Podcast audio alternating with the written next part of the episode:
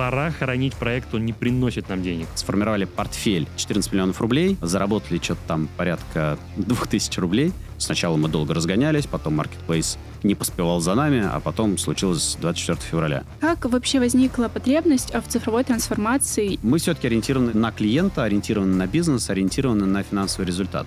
Может быть, там какие-нибудь схемы коррупционного характера скрылись? Да, нас сначала ненавидели, потому что мы пришли и начали изменять сложившиеся процессы. В общем, был у вас только таск-трекер до этого, а теперь полноценный процесс flow. Завалил терминами, наверное.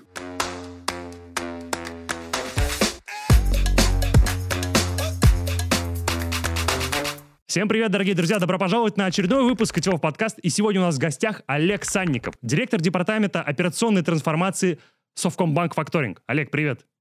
Привет.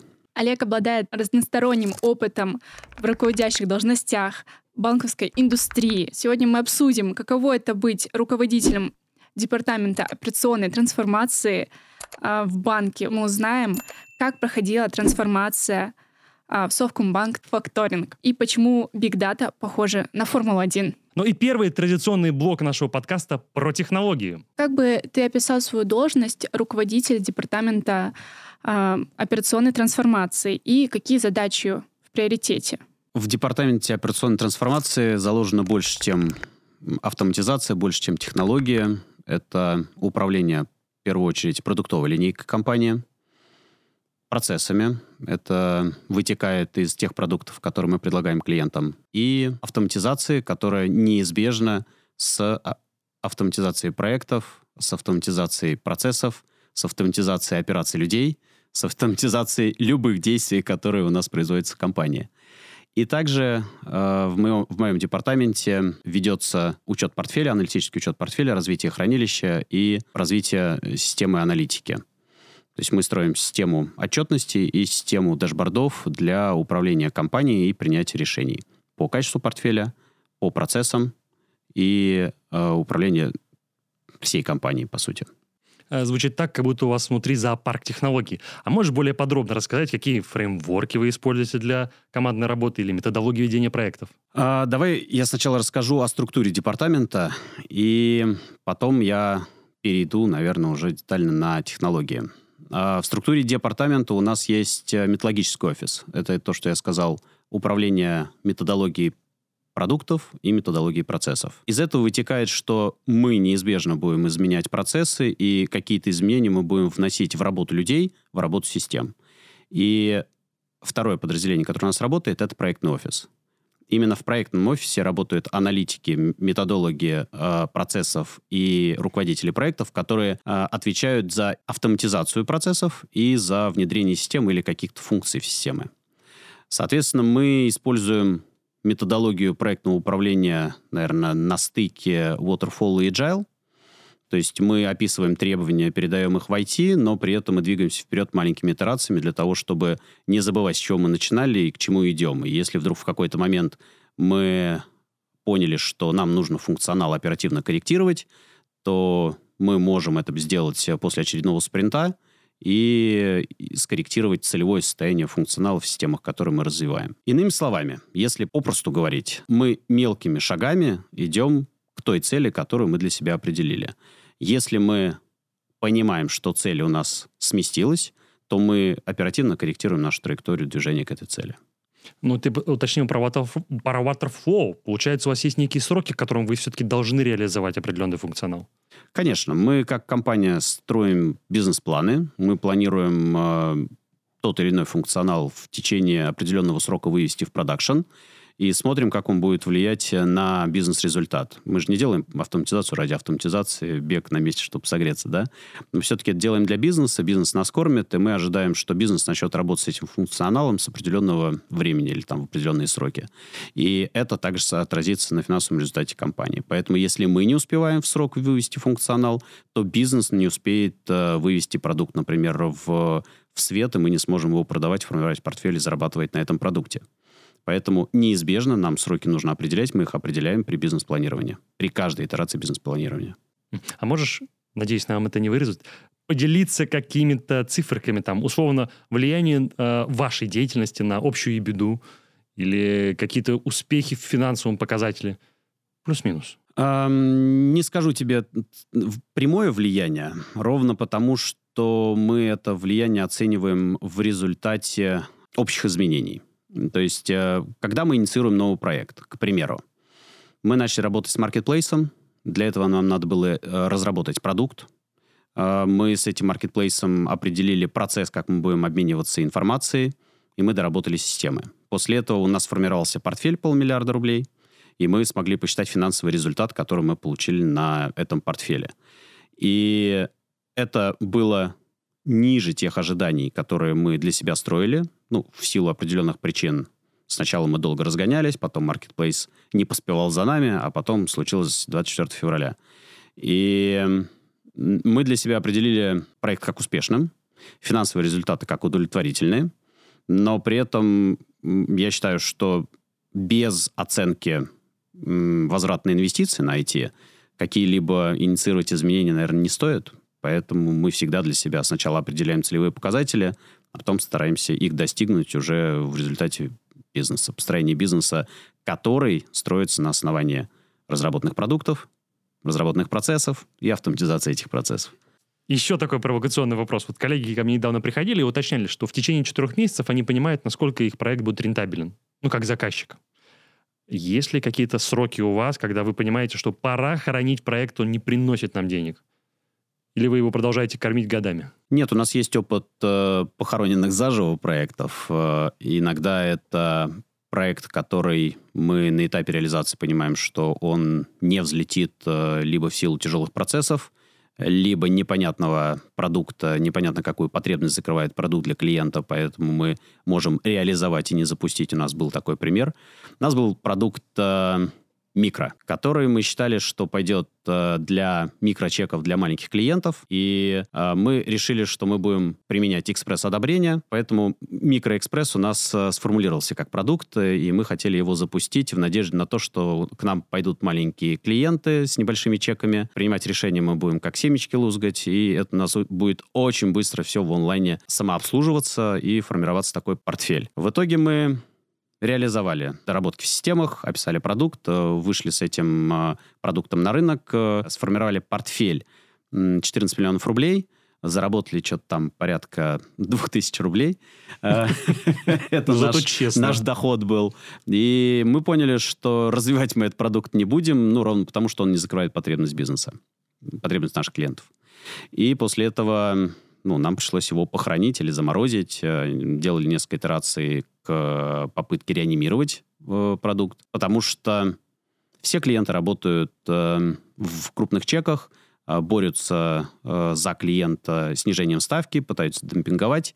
Мы для себя выбираем, что мы не хотим продавать дешевле нашей маржинальности, поэтому мы стараемся найти ту нишу, которая не доокучена, не до закрыта потребность э, у этих клиентов. Ну и, конечно же, мы пытаемся выйти мелкие чеки. Но тут мы выбрали для себя слишком маленький сегмент, слишком скромное предложение для клиента, несмотря на то, что процесс был очень быстрый и очень легкий с точки зрения принятия решений себестоимости постановки на факторинговое обслуживание, при этом клиентам это было неинтересно. Спасибо за честность, это очень важно. Видите, не всегда все так сладко, как кажется. Бывают и неуспешные проекты.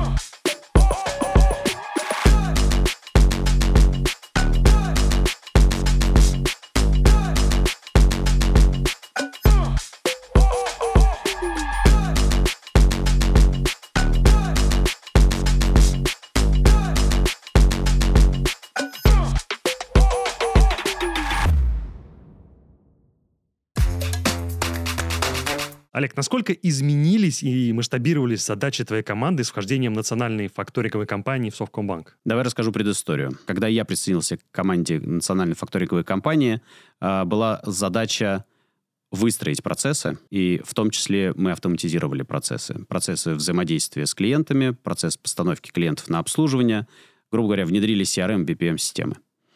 И после изменения процессов, после э, структурирования процессов и облегчения э, продуктовой линейки компания была интересна новым инвесторам, и банк «Национальная факторинговая компания» э, перешел из э, одной финансовой группы в банковскую группу Совкомбанк и стал называться Совкомбанк Факторинг. С переходом в группу Совкомбанк Факторинг у нас Первое, что потребовалось, это интегрировать факторинговый бизнес э, в продуктовую линейку Совкомбанка. Мы являемся частью корпоративного блока, поэтому вместе с кредитами, лизингом, страхованием клиентам также теперь предлагается и факторинг. И клиентское предложение надо было адаптировать для того, чтобы клиентам было понятно, что такое факторинг, в какой момент мы его предлагаем, не конкурировали с банковским предложением и своевременно закрывали потребность клиента. Поэтому наша задача была именно интегрироваться в банковские процессы. Первое. Второе. Э, задача была использовать эффект синергии от присоединения к крупной группе. Поэтому наша команда IT и бэк-офисные команды перешли в банк для того, чтобы мы могли шарить ресурсы, грубо говоря. И задача моего подразделения была сохранить непрерывность бизнеса, сохранить непрерывность и эффективность процессов, несмотря на то, что наши коллеги теперь это часть банковских коллег и часть коллег из э, факторинговой компании работают вместе в одном процессе. И было еще несколько задач, которые пришли и ушли условно говоря, одноразовая задача, которую тоже нам надо было решить, это э, слияние портфелей. То есть мы сейчас факторинговая компания, которая занимается факторинговым бизнесом в Совкомбанке. Когда мы присоединились, до нас был факторинговый портфель, по пути мы приобрели еще один факторинговый портфель, и нам надо было объединить все, всю работу факторинговых сделок на балансе одной компании. Ну что мы тоже успешно сделали. А, сейчас у нас э, не тот зоопарк систем, который был до этого, но все равно разнородность систем, конечно же, есть, поэтому мы также сейчас пытаемся синхронизовать разработку во всех системах ресурсами Совкомбанк технологии и привлеченных подрядчиков э, с тем, чтобы мы сохранили темпы разработки, автоматизации и внедрения нового функционала, грубо говоря, реализации тех проектов, которым э, занимается наш проектный офис. Ты можешь вот уточнить, я услышал, что одна из твоих болей – это синхронизация систем между собой. Можешь подсветить нашим коллегам-зрителям, в основном топ-менеджерам, с чем вы столкнулись и какие-нибудь советы по решению дать? Самая большая проблема — это синхронизация данных. Это э, то, где э, мы храним данные о клиентах, о сделках, о выплаченном финансировании, и данные должны быть консистентны во всех системах. Исторически у нас архитектура подразумевает распределенное хранение данных э, обо всех объектах, обо всех сущностях. И для нас самая большая сложность — это сохранить единство данных, чтобы у нас э, не разъехалась информация о клиенте с информацией о его договорах, которые хранятся в разных системах. Вот. При этом мы очень много внимания уделяем качеству доработки. Ну, грубо говоря, quality assurance — это тестирование. А, поэтому у нас есть эм, второй контур тестирования, которым мы закрываем потенциальные ошибки, которые могли возникнуть э, в разработке нескольких систем, да, или интеграционного взаимодействия систем. И второй контур тестирования — это мои аналитики, которые, если не проводят сплошное ретро-тестирование, то как минимум э, мы смотрим, что основной функционал системы и основные сущности у нас не изменились в результате доработок текущей итерации. Ну или простыми словами, если мы лечим зубы, что у нас у нашего коня не отвалился хвост. Мы за этим следим. Спасибо. На твой взгляд, какие технологии и инновации могут повлиять в будущем э, на задачи руководителя? И вообще, каким образом это произойдет? Мы сейчас уже находимся в процессе изменений и в том переходном периоде, который повлияет на будущую работу нас, вас и любой компании. Сейчас не просто хайп э, искусственного интеллекта или нейромоделей. Сейчас э, генеративные нейросети э, позволяют заменить человека в таких задачах, как формулировка заданий, контроль заданий. Чат GPT, да? Иными словами. Чат GPT может выступать, например, персональным ассистентом. А что делает персональный ассистент? Запомнил, что нужно сделать, и потом контролирует, чтобы это было сделано качественно и в срок. Более того, он еще может проверить качество и исправить ошибки, где у тебя были допущены на этапе исполнения. К примеру, программирование. Да? Программист может написать код с ошибками, закачать его в чат GPT, попросить исправить ошибки, и чат GPT выдаст исправленный код. Поэтому мы сейчас находимся как раз на пороге изменений нашей работы под влиянием нейросетей и искусственного интеллекта. Как это изменит нашу работу, мы можем только догадываться. Ну, вот один из примеров, например, у меня будет работать не аналитик или 10 аналитиков, а у меня будет работать один человек, евнух этих э, нейросетей, который будет следить за их работой, за качеством подготовки требований нейросетями, тестирований функционала нейросетями и корректировать работу этих нейросетей, например, э, э, запускать цикл переобучения этих нейросетей. Поэтому я допускаю, что мы очень скоро увидим, как это изменит нашу жизнь прям в, каждой, в каждодневных задачах. Если мы немножко углубимся тогда в это и представим, что мы в какой-нибудь книжке, то, например, в фильме «Она», чтобы чат GPT лучше работал, ему чаще всего скармливают какую-то информацию. И чтобы, если это корпоративный чат GPT, он его нужно тогда лучше погружать э, в, информ в информационное поле, в котором он будет работать. При таких реалиях нет ли больших рисков утечки данных или подвержения себя атакам и вообще слитым данным через все чаты GPT и нахождение этих данных уже в поле интернет. А, эта опасность есть всегда. Какие бы данные мы ни смотрели и какие бы системы мы ни рассматривали, всегда есть риск того, что у нас э, данные могут э, без нашего ведома куда-то уйти. И это не останавливает автоматизацию, это не останавливает цифровизацию, это не останавливает внедрение цифровых комплексов в, в нашу работу. Мы все начали пользоваться смартфонами. Мы боимся, что наш смартфон будет утрачен, или его украдут, или мы его сами потеряем, но при этом мы продолжаем хранить там данные карточки, переписки, всю телефонную книгу, фотографии – это нас не останавливает, боязнь того, что это может э, уйти вместе с телефоном. Мы э, вместе с другими участниками этого сообщества задумываемся над тем, как сделать телефон безопасным, придумываем э, сканер отпечатков пальцев для того, чтобы заблокировать телефон, удаленное управление содержимым телефона, например, что можно стереть, или там, разблокирование телефона с помощью лица. Поэтому я думаю, что бояться мы этого будем, это будет двигать э, информационную безопасность и те технологии, которые будут стоять на страже наших данных, но при этом это не остановит нас от внедрения новых технологий э, в, нашу, в нашу повседневную жизнь, в нашу работу. Я не боюсь этого. Олег, вот э, с учетом твоего опыта в рамках НФК ты произвел так называемую цифровую трансформацию. Поэтому следующий блок я предлагаю так и назвать «Цифровая трансформация». Как вообще возникла потребность в цифровой трансформации и какие были предпосылки? Что мы меняем, когда мы приходим в компанию, и наша задача перестроить компанию, сделать ее привлекательной для потенциальных покупателей. Мы должны увеличить стоимость или ценность компании за счет того, что компания будет работать как э, самостоятельная система, как э, самостоятельный организм, самодостаточный организм, это и будет его ценность.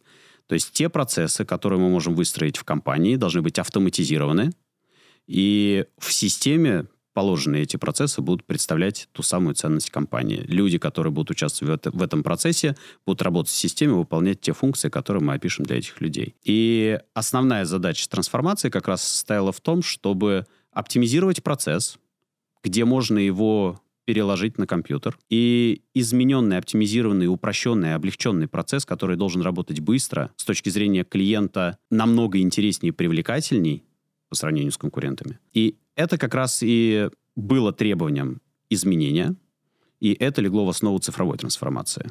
Измененный процесс мы переложили в систему для того, чтобы, во-первых, сделки были контролируемые, для того, чтобы сделки шли по процессу, а не хаотично.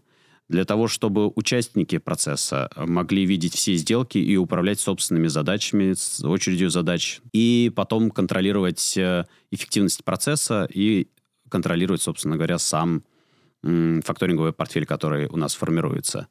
И в результате цифровой э, трансформации у нас получилось внедрить CRM-систему для автоматизации процессов продаж, BPM-систему для маршрутизации сделок по процессу э, санкционирования сделки, То есть э, сделка проходит этап э, проверки благонадежности контрагента, юридической экспертизы контракта, оценки риска, установления лимита, принятия решения по сделке и подписания договора с клиентом. Все эти этапы у нас заложены в систему, и система контролирует э, выполнение каждого этапа работниками.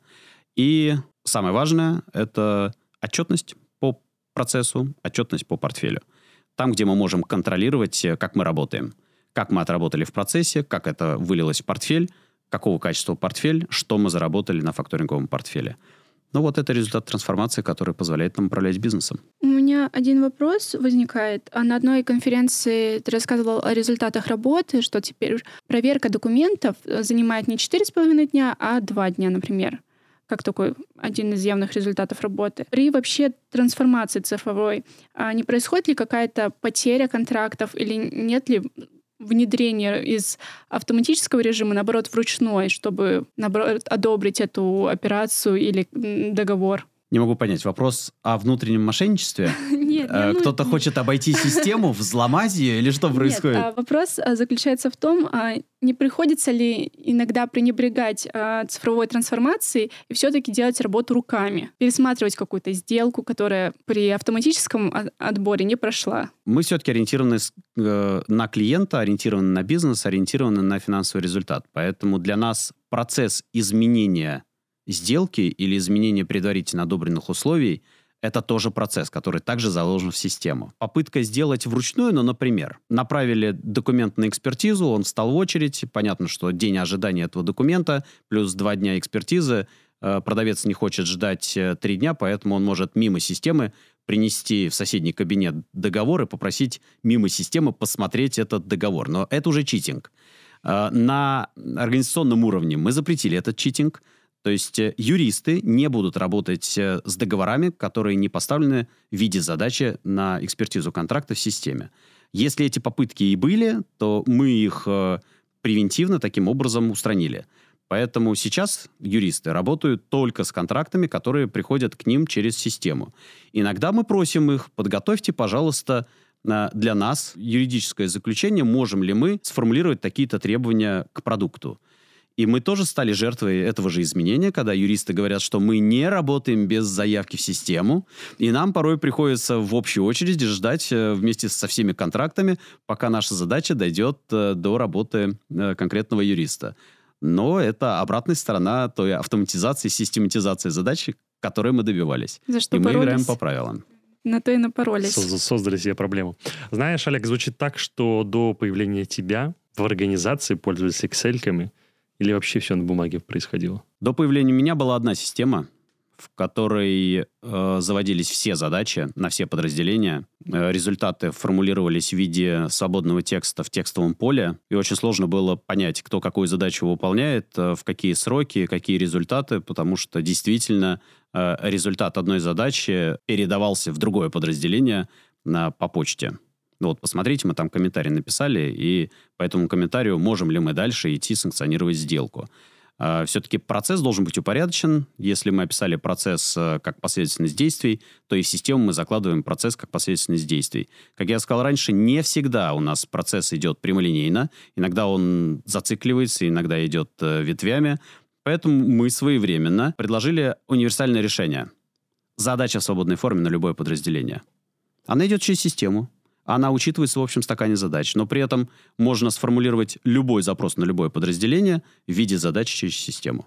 И это пойдет мимо процесса, если даже мы хотим через три шага процесса перепрыгнуть и поставить задачу с первого этапа на четвертый, мы можем поставить такую задачу, но это будет все равно через систему.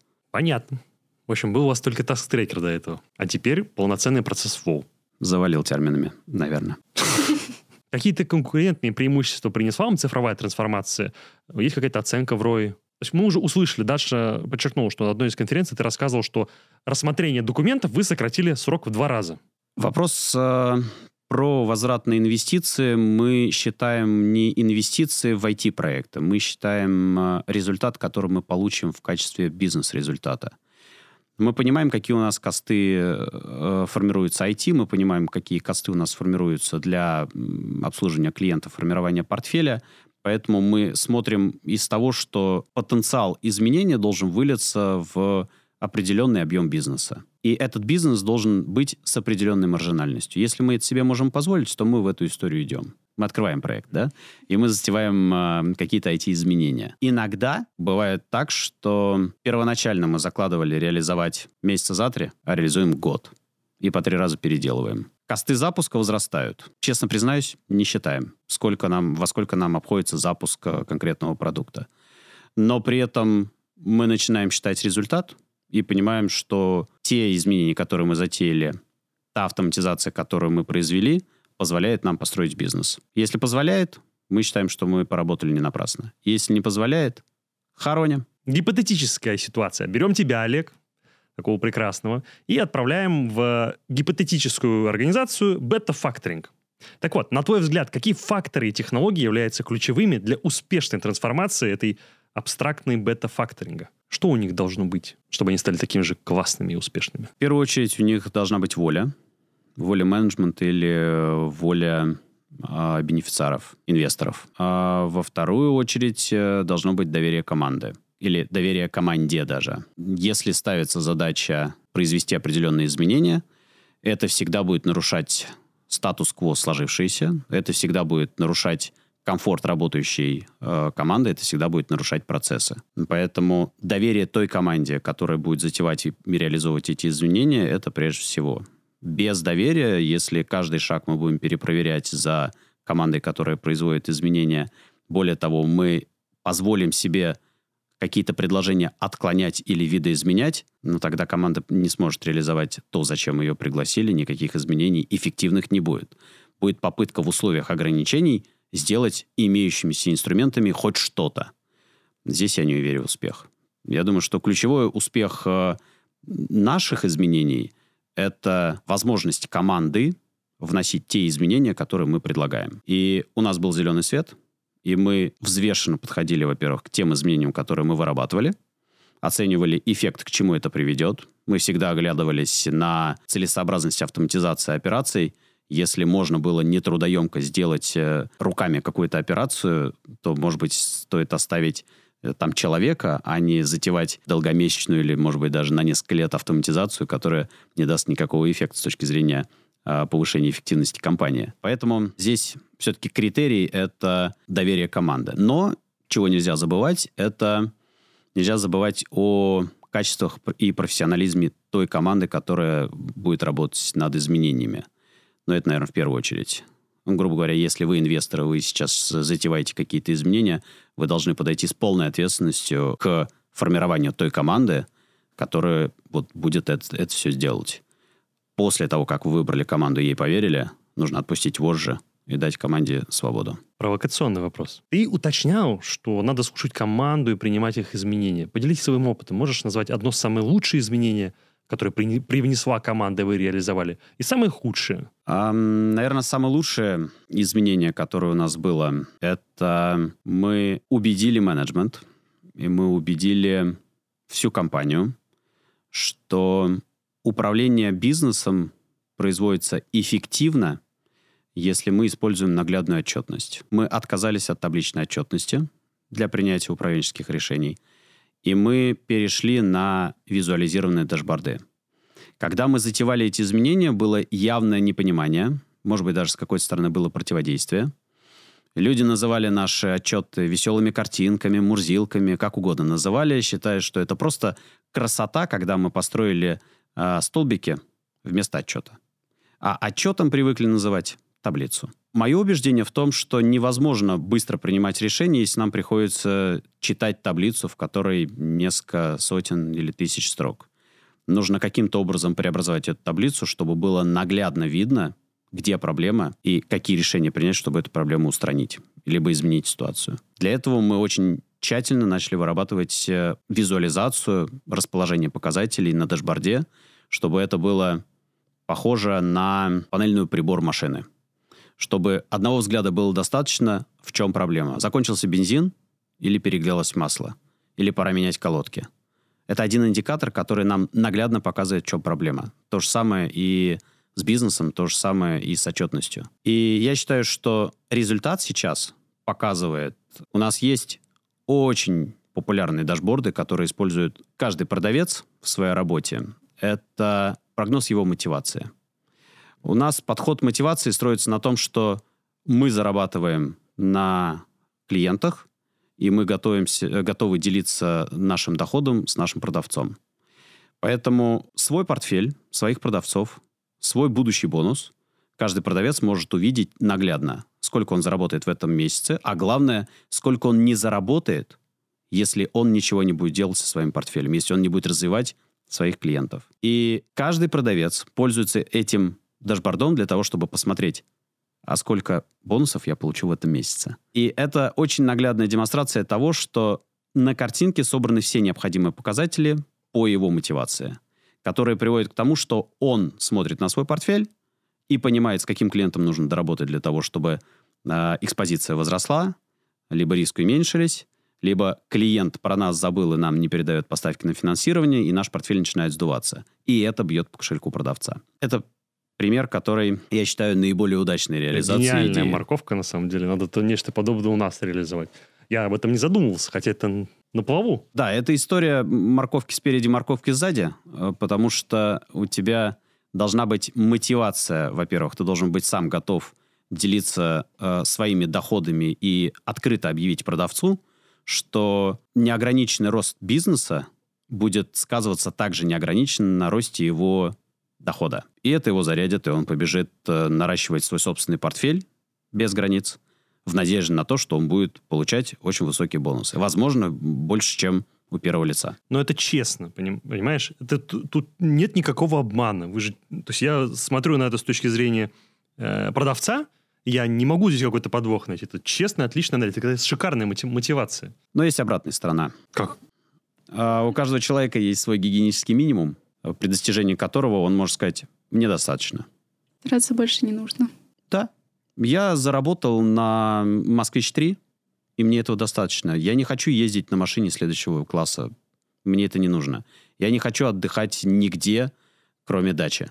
Я не собираюсь ездить к морю. И человек может сказать, мне этого достаточно, поэтому твоя система мотивации должна быть сбалансирована, чтобы ты постоянно морковкой сзади подгонял своего продавца, чтобы он наращивал объем твоего бизнеса, потому что ты как бизнес все-таки заинтересован в том, чтобы твой бизнес рос. При росте твоего бизнеса у тебя акционеры будут довольны.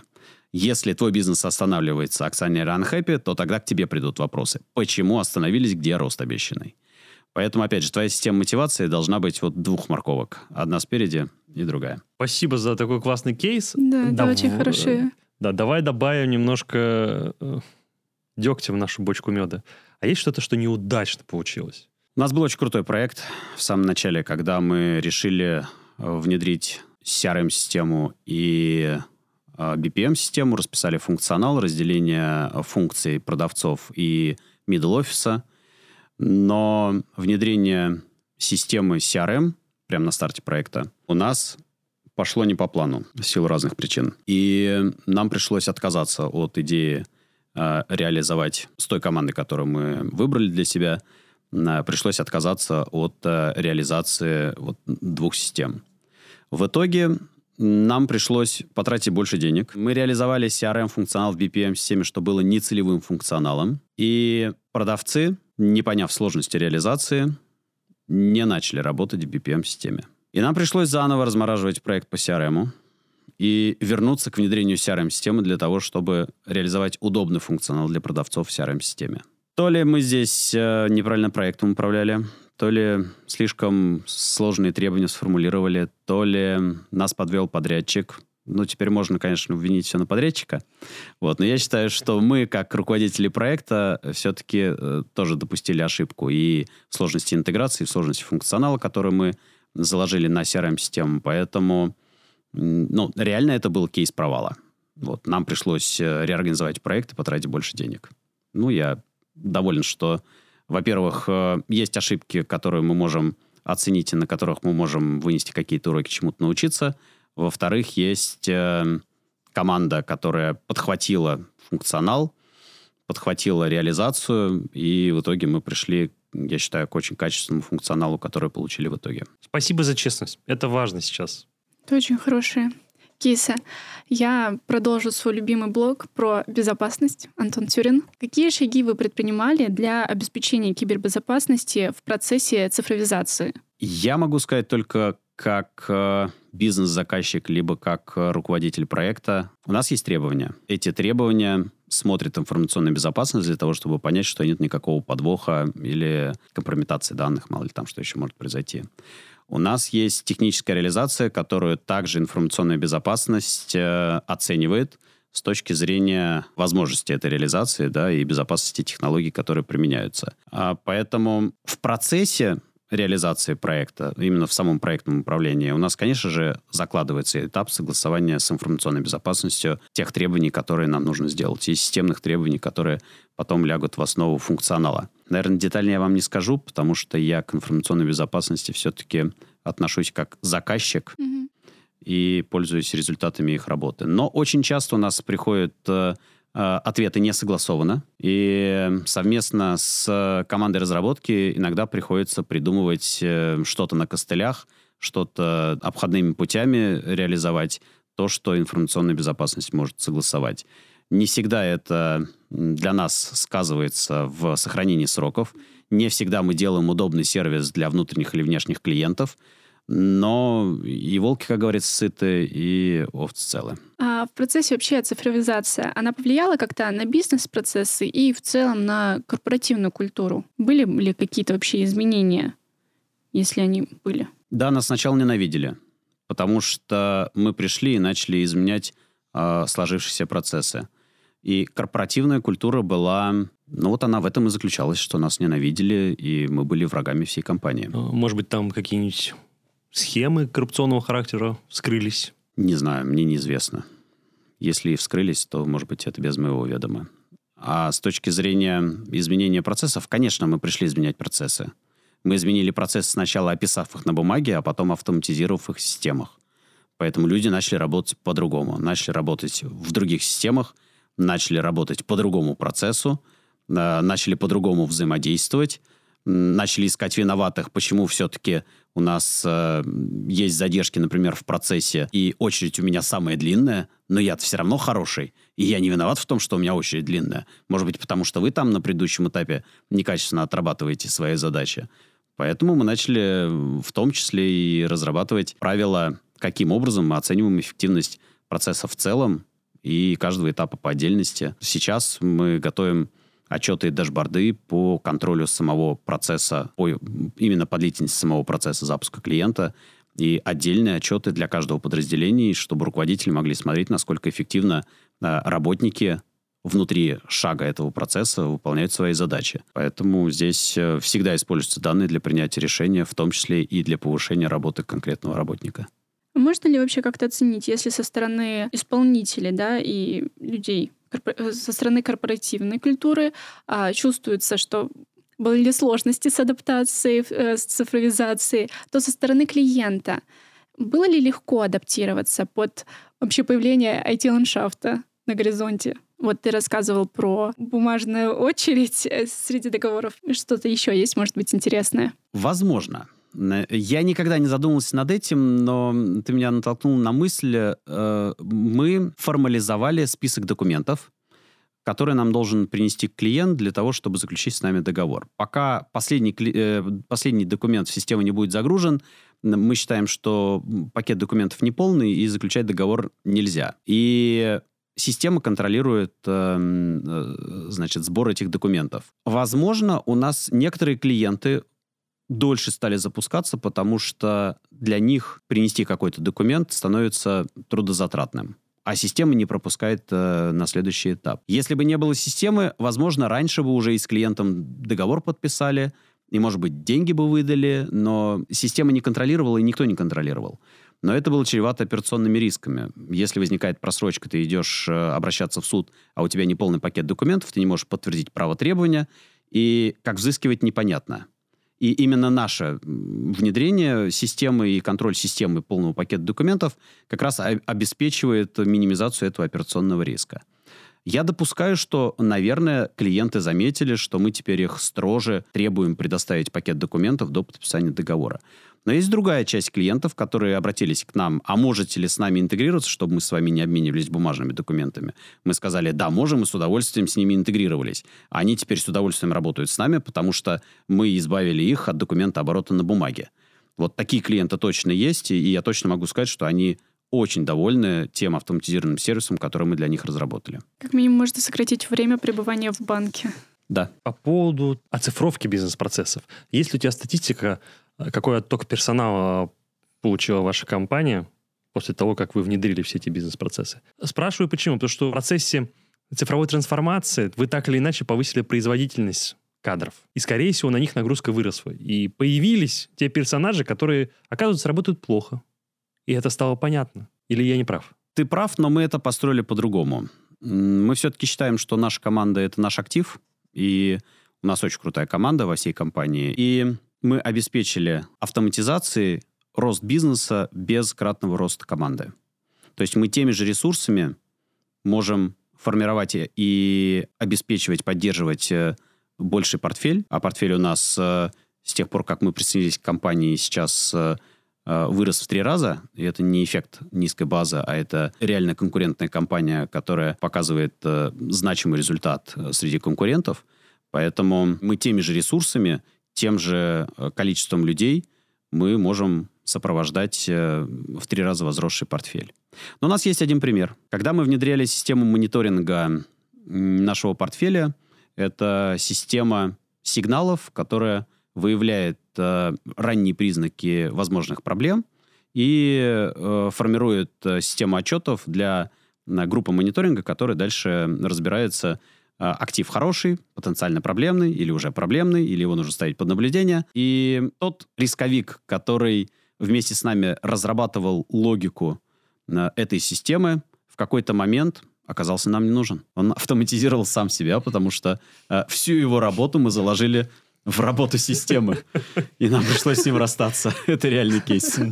Самоубился. Выкопал сам себе яму. Я правильно понимаю, что благодаря цифровой трансформации ты можешь смело заявить, что вы повысили производительность на 300%? Ну, получается, что так. Но мы никогда так не считали. Хорошая идея. Честно говоря, я не очень представляю. Вот, допустим, у нас сейчас 100 человек, и мы должны начать разрабатывать так же, как 300. Это какие-то нереально огромные, шикарные показатели. И аплодисменты.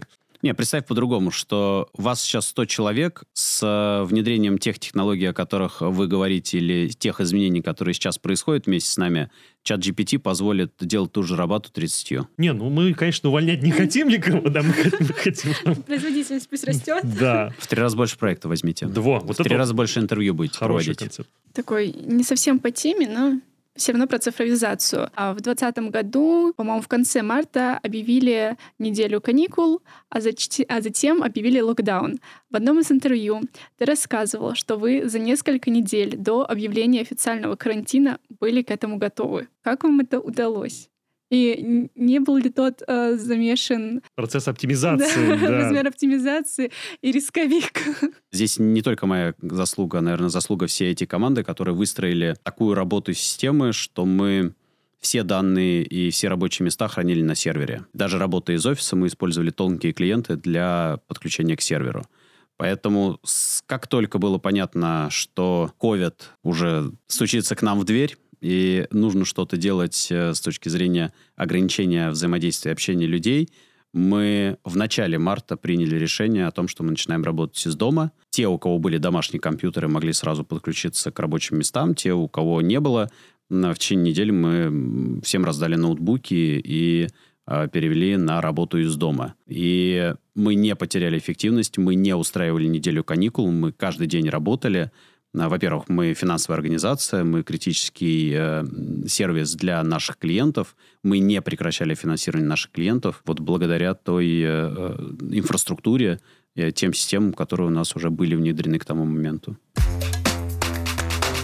Олег, Следующий блок подразумевает, что, скорее всего, ты работаешь с этим, потому что это Big Data и BI. На одной конференции и презентации ты сравнивал Big Data анализ с э, гонками Формулы-1. Почему? Что их объединяет? Если посмотреть на объем данных, который обрабатывает команда, сопровождающая болид и пилота болида, то будет все понятно. За одну гонку один болит и все его датчики генерят э, от 20 до 100 гигабайт данных. Может быть, сейчас уже больше. И мы для себя определили, что эффективное управление болидом, которым управляет, оказывается, не только один пилот, но и вся команда, инженер, который может изменять или рекомендовать изменить э, силу подачи топлива, или давление подачи топлива в зависимости от изменяющегося, изменяющегося атмосферного давления. Угол наклона обтекателей, как называются, эти спойлеры, которые прижимают болид к земле, изменяется их угол э, в зависимости от силы ветра и от направления ветра. И за этим следит э, вся команда, там до 10 человек могут следить, и они следят именно за показателями датчиков. То же самое управление бизнесом. Эффективно э, принимать решения возможно только тогда, когда есть э, данные, которые показывают, что пошло не так. И, опять же, моя парадигма в том, что мы эти данные должны своевременно и наглядно предоставить лицу, принимающему решение. Ровно так же происходит э, в команде Формулы-1. Можешь поделиться своим опытом, какие инструменты используются э, вашей компании для анализа больших данных? Что у вас внутри? ClickHouse, какая-то кастомная разработка? Ну, сейчас у нас э, используется промышленная база данных, та, которую мы вынуждены будем заменить. И для визуализации мы используем э, систему интерактивных э, дашбордов, построенных на табло. Систему табло мы тоже будем заменять э, ввиду того, что мы должны использовать э, глубоко национальные инструменты. И весь э, data management у нас э, строится аналитиками, которые преобразуют данные в витрины, на основании которых строится отчетность. Соответственно, у нас блок BI-аналитики или BI-визуализации может быть заменен без изменения базы данных и структуры хранилища. Так же, как и хранилище у нас может быть заменено вне зависимости от инструментов ETL загрузки данных, либо от BI-инструмента. Э, рано или поздно мы смигрируем с промышленных решений на какие-то другие решения. Пока еще мы не определили, какие это будут решения, потому что выбор э, в компании производится. Но парадигма э, Совкомбанка – это не наше желание, это желание группы – а, мы должны развивать собственные решения, которые написаны в банке командой IT, Совкомбанк технологиях, и будет развиваться командой Совкомбанк технологий. Это будет управляемое решение, управляемое нашей командой, и мы не будем зависеть от лицензионной политики вендора, мы не будем зависеть э, от э, конъюнктуры рынка, мы вообще ни от чего будем зависеть, будем зависеть только от своей команды. А какой смысл в вашем случае писать сам, самостоятельно ту же BI-систему, когда на рынке полно готовых, причем бесплатных? Вот табло, табло, W, если, оно, если я правильно его читаю. А, Чуть-чуть можно... французского акцента ну, добавьте и будете читать по-правильному. Да. Табло. Можно заменить на... Обратимся в табло. На Metabase. Бесплатное программное обеспечение. Давайте исходить от потребности. Не от того, что есть бесплатное, и мы этим будем пользоваться, потому что оно бесплатное. Мы все-таки исходим из того, что нам нужно. А мне нужна интерактивность. Мне нужно, чтобы человек, взаимодействуя с инструментом, не с инструментом, он не взаимодействует с инструментом. Человек смотрит на отчет и должен принять правильное решение. Отчет его должен привести к проблеме, ради которой он посмотрел в этот отчет и начинает с ним взаимодействовать. Кликнул на одну область диаграммы, и у него отчет перестроился, наложились автоматические фильтры, и ему сразу подсвечивается та зона проблемы, которая его интересует. И он понимает, что этот клиент, который от нас может уйти, или этот клиент, который вываливается в просрочку, это будет потенциальный дефолт, или этот регион, который у нас сейчас не дорабатывает, и мы не дозарабатываем на нем желаемые, э, желаемую маржу. Э, здесь э, должна быть наглядно представлена лицу, принимающему решение, картинка по его зоне ответственности с возможностью дрилдауна до конкретной проблемы, чтобы принять корректное решение. Без запросов в, IT, а сделайте мне выгрузку по этому клиенту или по этому региону, без дополнительных расшифровок, а что у нас там, давайте подождем еще две недели, пока IT-команда там нам сформирует э, расшифровки. Здесь должны быть все данные под рукой для принятия решений здесь сейчас. А есть какой-то топ BI-систем, которые вы уже рассмотрели, и, возможно, их возьмете? Не скажу. Хотели бы кого-то прорекламировать. Следующий вопрос звучит как рекламы, но на самом деле он не рекламный. У вас есть BPM-система, которую вы внедрили в прошлом году. Почему вы выбрали Nauman SMP? Какие были критерии? Эта информация будет полезна другим разработчикам программного обеспечения. У нас были первая группа критериев, которая относилась к уже существующему функционалу из коробки. Это управление задачами, управление процессами и параметризация процессов и задач э, без доработки. Это очень важно э, с тем, чтобы мы могли, не обращаясь к разработчикам, вносить изменения, например, в параметры карточки документа и мы этим пользуемся. Вторая часть критериев выбора – это была оценка сложности реализации системы под наши требования. Точнее, сложность реализации наших требований в системе, в этой платформе. Нам нужно было э, реализовать процесс взаимосвязанных задач, по которым проходит конкретная сущность, и это надо было дорабатывать в системе. Следующая группа критериев — адекватность команды, которая бы внедряла это, и мы проводили оценку каждого участника команды. И, по-моему, еще были технологические критерии из разряда поддержка интеграционных интерфейсов, но я не участвовал в э, оценке этих критериев, потому что мы это передали в IT-команду. Спасибо. Как произошла систематизация информации о контрагентах и как она повлияла на работу компании? О каждом контрагенте мы сохраняем информацию, начиная с его присутствия в системах в качестве лида. То есть это минимум информации, когда мы начинаем только общение до продажи э, факторинговой сделки нашему контрагенту. А, с развитием лида он может перейти в категорию наших клиентов, когда мы узнаем о нем больше информации. И все это хранится в системе, а, в которой учитываются все взаимодействия с нашим контрагентом. Как только клиент переходит а, в разряд потенциального клиента, и мы начинаем готовить его сделку к утверждению параметров этой сделки, мы начинаем формировать э, досье клиента, и также досье у нас хранится в системах. После формирования досье и определения параметров сделки у нас клиент доходит до коллегиального органа и утверждения параметров сделки, например, на факторинговом комитете. И в повестку вопроса включаются заключения служб, которые идут перед факторинговым комитетом, и в том числе документы клиента, если необходимо, например, на комитете обратиться к финансовой отчетности или к структуре договора этого контрагента. Поэтому вся информация о клиенте у нас находится в системе, в карточке контрагента, и вся информация для принятия решения и санкционирования утверждения параметров сделки находится под рукой у всех членов комитета. Спасибо.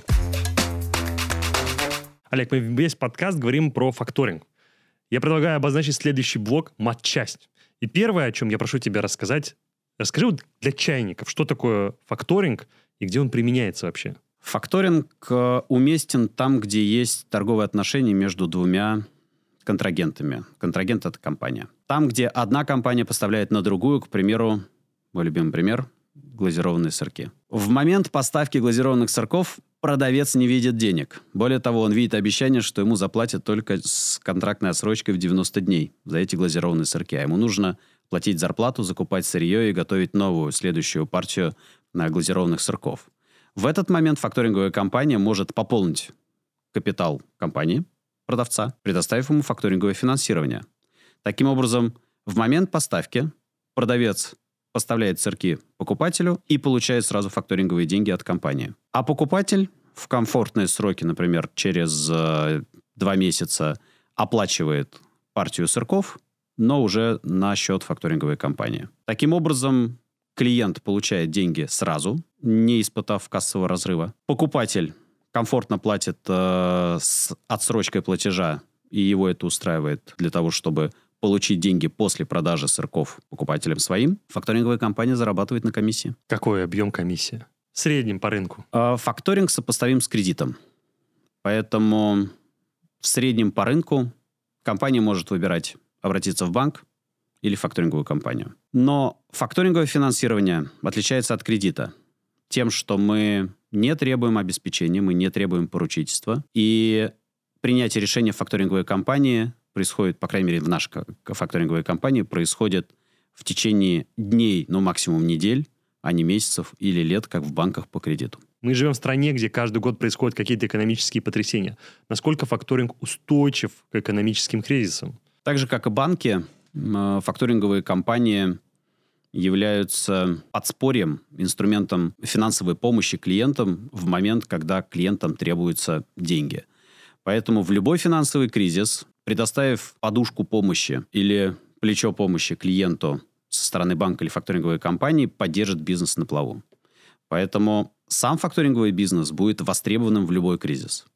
Для факторинговой компании кризис не страшен тем, что э, факторинговая компания управляет сама рисками и в кризисное время может э, либо ослаблять свою рисковую политику, либо ужесточать ее.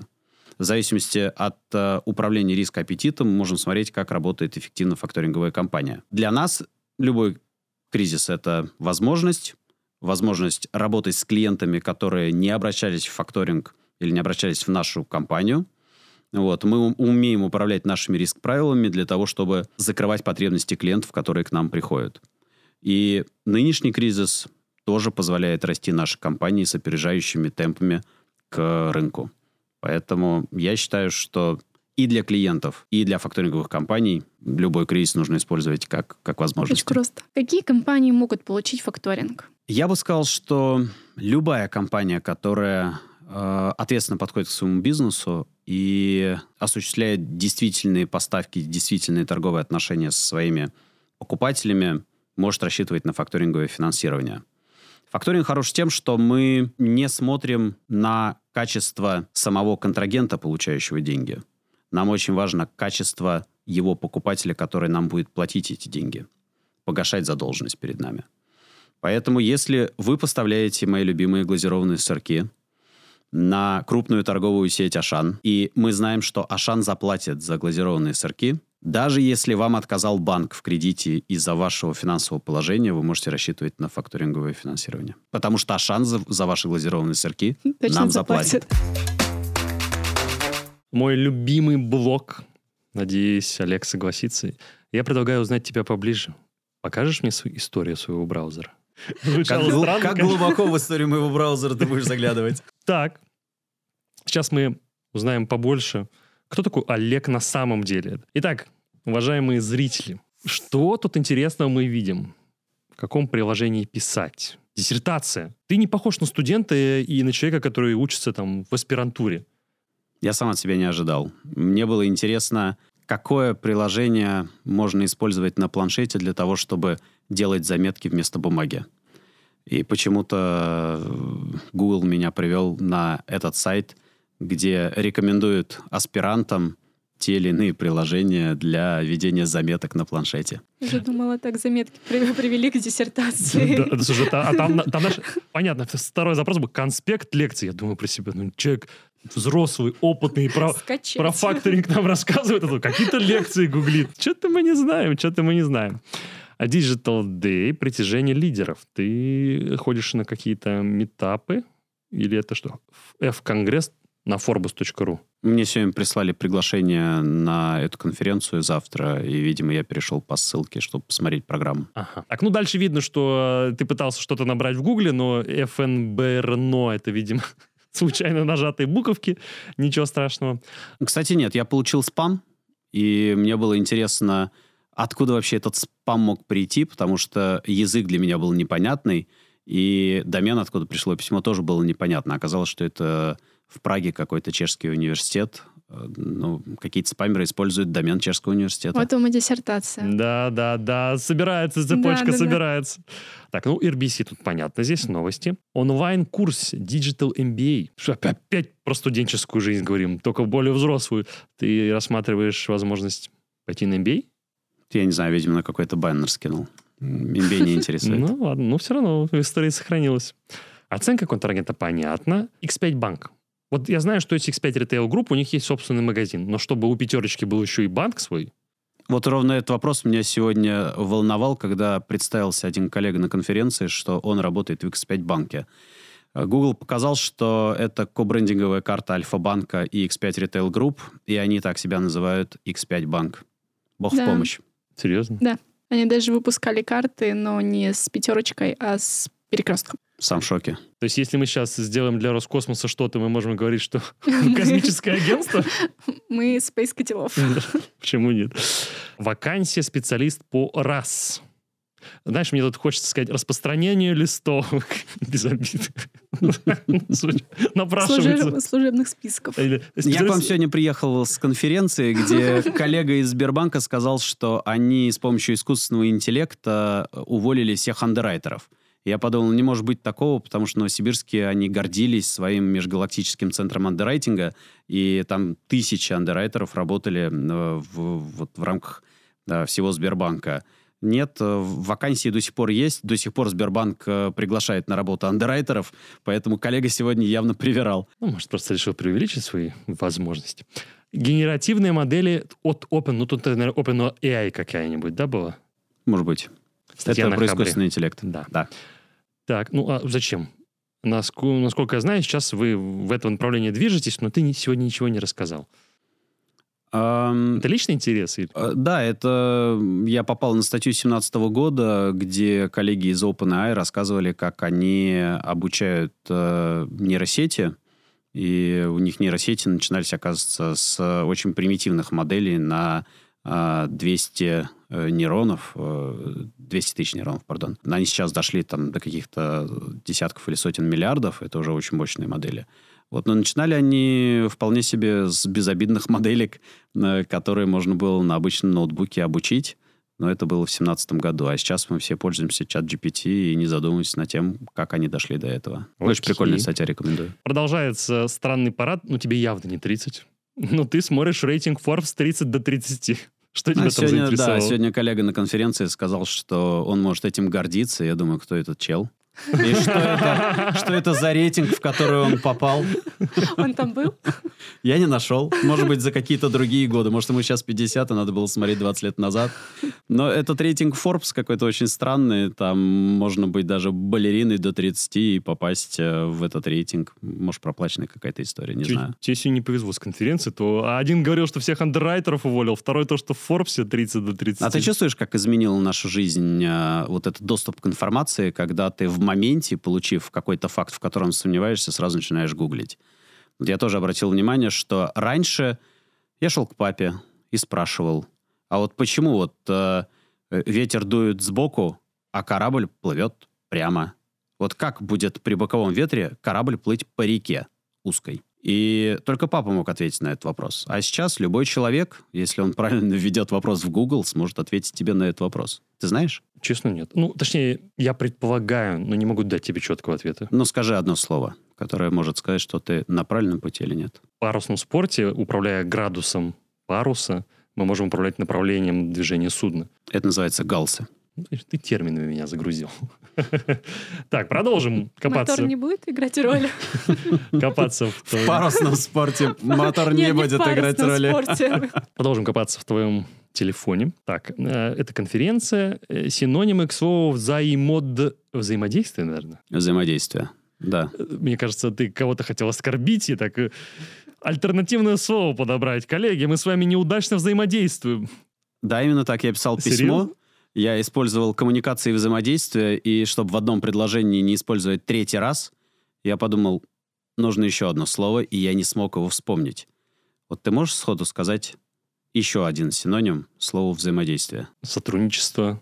Сотрудничество. А когда коллеги друг с другом взаимодействуют на встрече, мы сейчас с тобой взаимодействуем, коммуницируем. Коммуникация. Вот коммуникации и взаимодействие я уже использовал к тому моменту. Ладно, ладно. Тут у тебя так часто информация по всяким конференциям. Почти каждый день я обратил внимание. Ты когда работаешь-то? Успеваешь? Ночами. А, Best Phone 2023. У тебя хороший телефон? Ты решил поменять? Я понял, что в какой-то момент э, я отстал. И я не понимаю, какие модели сейчас на рынке есть, в принципе, и какие флагманы, флагманские модели сейчас э, вообще конкурируют между собой. Кроме iPhone и Samsung реально в голову ничего не приходило. Начал гуглить. И на чем ты остановился? OnePlus. Хороший выбор. Это же OnePlus тоже. Да. Так, посмотрим дальше. OnePlus. Ну, на всякий случай для зрителей уточню, что второй телефон у него тоже есть. Он с собой iPhone притащил, просто он не показывает его. Ну, даже не включается. А новости, ну, новости, понятно, мы не обсуждаем. Это не наша тематика. Много-много-много новостей. Говорят, новости много читать вредно. Нервным становишься. Раздражительным. А как еще беседу поддерживать, если новостей не знать? Ну как, ну мы Столько же... тем. Мы, значит, сейчас на протяжении больше, чем часа о чем-то разговаривали и вообще ни разу не затронули новостную тему. На линии огня.